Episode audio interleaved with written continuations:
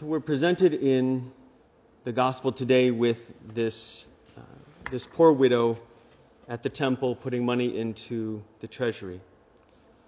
And I think she's a very interesting figure, um, but also one who's sort of very different from seemingly your situation. You know, she's uh, probably an older woman, um, you know, and she's by herself. This is what it means to be a widow in the ancient world when your uh, primary support system is your your family. You know, there's no Social Security, Medicare, well, you know, free health clinics, all these sorts of things, police departments. Your family, your tribe is your primary support. And so to be a, a widow, in a sense, is to be in a very vulnerable position. Same thing with orphans or foreigners. That's why they're always t- mentioned in the Old Testament together. So she's this woman in this very vulnerable uh, sort of uh, position. And what does she do? Well, she takes her last two coins and she puts them into the, tr- the temple treasury. So I think the question is well, you know, what, what is she thinking when she's doing this? Why would she make this kind of dramatic gesture to drop in uh, her two last coins? I think there are a couple of lessons we can pull out from this story. I think the first one is in understanding her, seeing her as someone who really understands the gospel that we heard last week. You know, what is the great commandment? To love God with all your heart and all your soul and all your strength, to love your neighbor as yourself. And what's the point of the, the treasury where she's dropping in money? Well, essentially, it did two things. So, first of all, it supported the priests who did the temple sacrifices. So it supports the worship and the honor of God. And secondly, the treasury was used to help widows and orphans, so the poor, love of neighbor. And so she's dropping in her, her last two cents here in order to do these two things. And so Jesus, I think, really presents her as this uh, kind of model to follow. You know, that she is a true Israelite woman, you know, someone who really fulfills the commandments of the law at their very core. So that's the first thing. I think, in another sense, I think she, I think she saw, in some way, the greatness and the meaning of what she was doing. And I think if she didn't see that, she wouldn't have done what she did. Because just from a, a, material perspective, her gift actually doesn't make that big a difference. You know, when the, the people, you know, the, the temple accountants go in and they, you know, count the treasury, the collection at the end of the day, her two coins, I mean, those might not even be a rounding error. You know, it, it's not really a big deal if she doesn't put anything in the box. But she does it. But she does it. She takes these last, these last two coins and drops them in. And, and I think there's a great sort of freedom and dignity in that, that she understands that she has something to give and that her gift is important. Not in the material sense, like that this is, you know, this is going to, you know, feed 50 orphans, you know, for the next week and a half. Um, but it's important in the sense that she has something that she can give and she wants to do it. Even though it's a very small thing materially, she gets it. I think she gets it. What she's doing is important. Again, if she were just worried about the material aspects, like, well, what's the point? It's not. It's not that. It's not that big a contribution. You know, the check ain't that large. So I think she she gets that.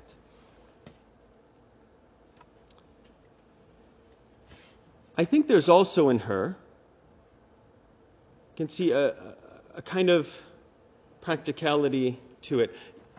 We had a gospel reading this week at, at uh, daily mass, Jesus talks about, you know, that we have to be practical about the spiritual life. You know, any king marching into battle with 10,000 troops calculates, well, can I defeat the enemy who has 20,000? If not, he'll sue for peace terms. Okay. So, and Jesus' conclusion is, unless you give away everything, you can't be my disciple. It, so it's this really weird contrast of this, you know, very practical example of going into battle with the radical statement of you have to give away everything. And I think for her, that would make sense. I think it would make sense to her because she would say, you know, what, what would her financial advisor say? If she went to Charles Schwab and she said, All right, I got two coins. I'm an old widow. What do I do with these things? No one at Charles Schwab is going to tell her, Well, give them away. You know, that, that's not what they would advise. Um, but to her, it makes sense to get rid of the last two coins. And I think for her, she, she realizes that this, she, she's in a very desperate situation, you know. You know. She's old, she's not married anymore, can't be really gainfully employed, she's got two coins. And I think there's a very practical calculation that goes on in her mind, a mind that's imbued with faith. And I think she's saying to herself, well, either God's going to take care of me or he isn't. And if he isn't, I'm kind of screwed. So, you know, I'm just going to give away and I'm going to trust him. I'm going to trust him with what I have. So I think there's a practicality to her, her radical generosity. She realizes, like, life is so tough and her situation is so hard. If I don't trust God, I'm not going to make it.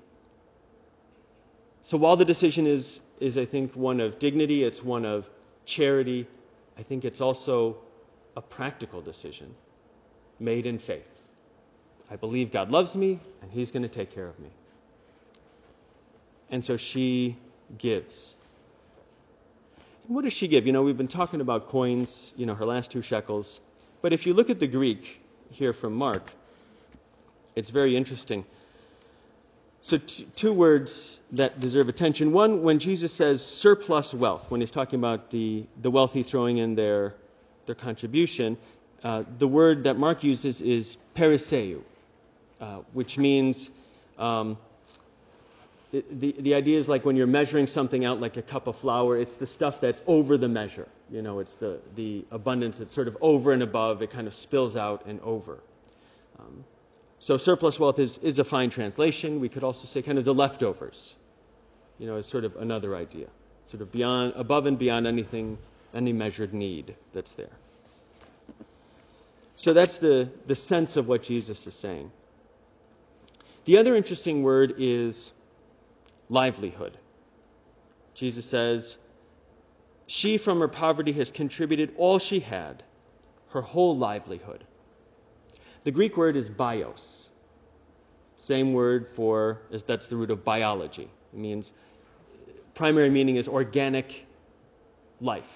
Um, but Greek, with its limited vocabulary, would also use the word bios to designate the things that you need in order to sustain your life, the material goods that you need to sustain your life. So bios can also apply to the money that you need to buy the essentials. And so when Jesus says that she, from her poverty, contributed all she had, her whole livelihood, he's saying her whole bios, her whole life. So, in one sense, he's saying she threw her whole life into the treasury of the temple. Which is, I think, a very kind of dramatic and, and, and beautiful kind of linguistic phrase. She threw her whole life in. And I think she did that because she, she's counting on the Lord, kind of like the widow we heard of in the, the first reading here from the book of Kings with the prophet Elijah. She's starving. The prophet says, Great, you can starve, but like make me a cake first. And she says, Okay. And so she makes him his cake. And I think there had to be faith in her. Like, this is a holy guy, and he's asking for something. I'm going to trust this request, even though it seems crazy. And what does God do? What does God do for the widow? That uh, the jar of flour did not go empty and the jug of oil did not run dry. in terms of how God provides, I think for us, I think that's sort of part of the answer because flour and oil are the stuff of most of the sacraments confirmation, anointing of the sick, holy orders, and of course, Holy Communion, the Eucharist. And God keeps those gifts going. He keeps giving to us through those. It's a beautiful line. I think it's from the book of Lamentations. Um,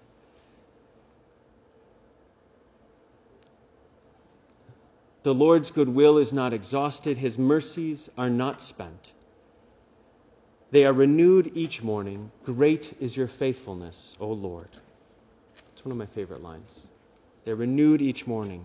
Great is your faithfulness, O Lord. And finally, when we look at the widow, I think we get this sense from her that what it meant to be good, you know, we see her at sort of like the end stage of her life. You know, this is like the final, the final scene of the movie starring the widow. But what we miss is all the buildup.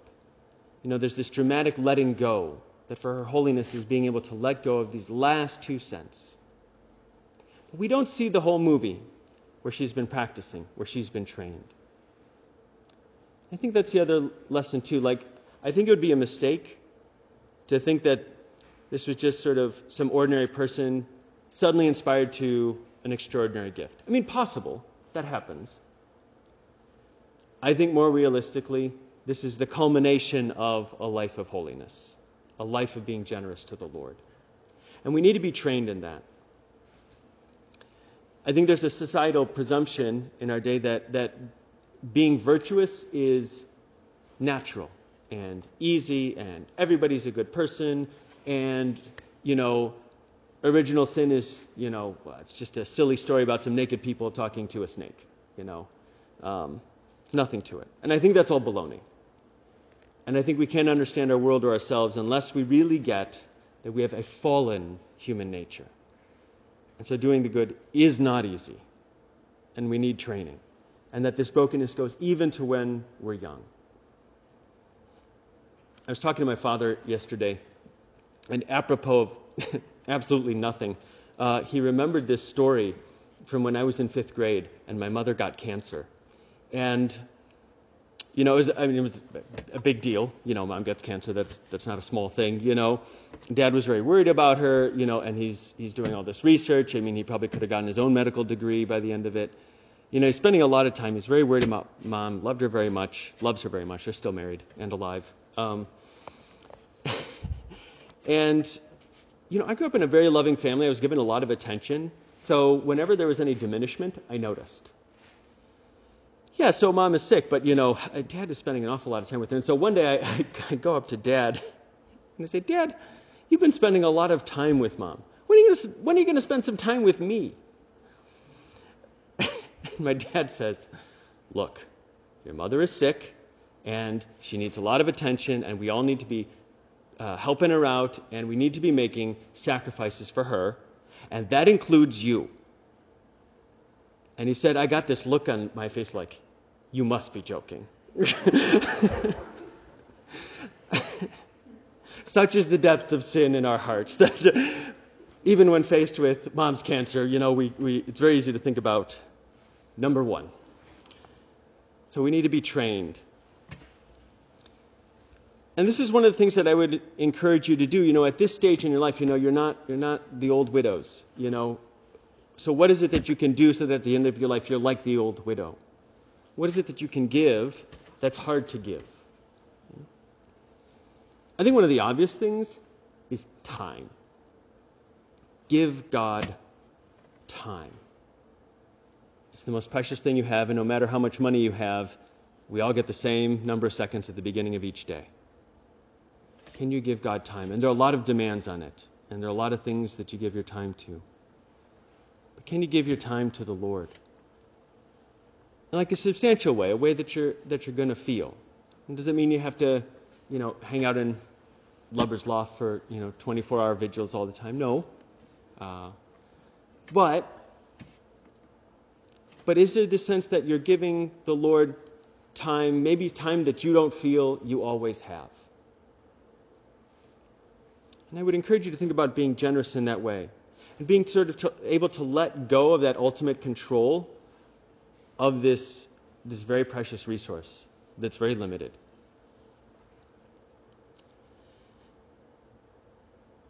Recently, uh, one of your uh, peers, uh, Mr. Uh, Dan Campbell, uh, wrote a little reflection for the St. Benedict Institute, which we posted on our website. And I just I want to give him the final word in this homily because I think he did a beautiful job. And he talked about his experience of Exodus and Exodus 90, and just for those of you who don't know, it's very sort of vigorous. It's a 90 day super Lent. You'll hear more about it soon enough. So, Here's what he said Exodus put into perspective how worldly I am, and this scared me. But I needed this reality check. Right off the bat, I was struggling with giving up sweets, social media, and frivolous internet.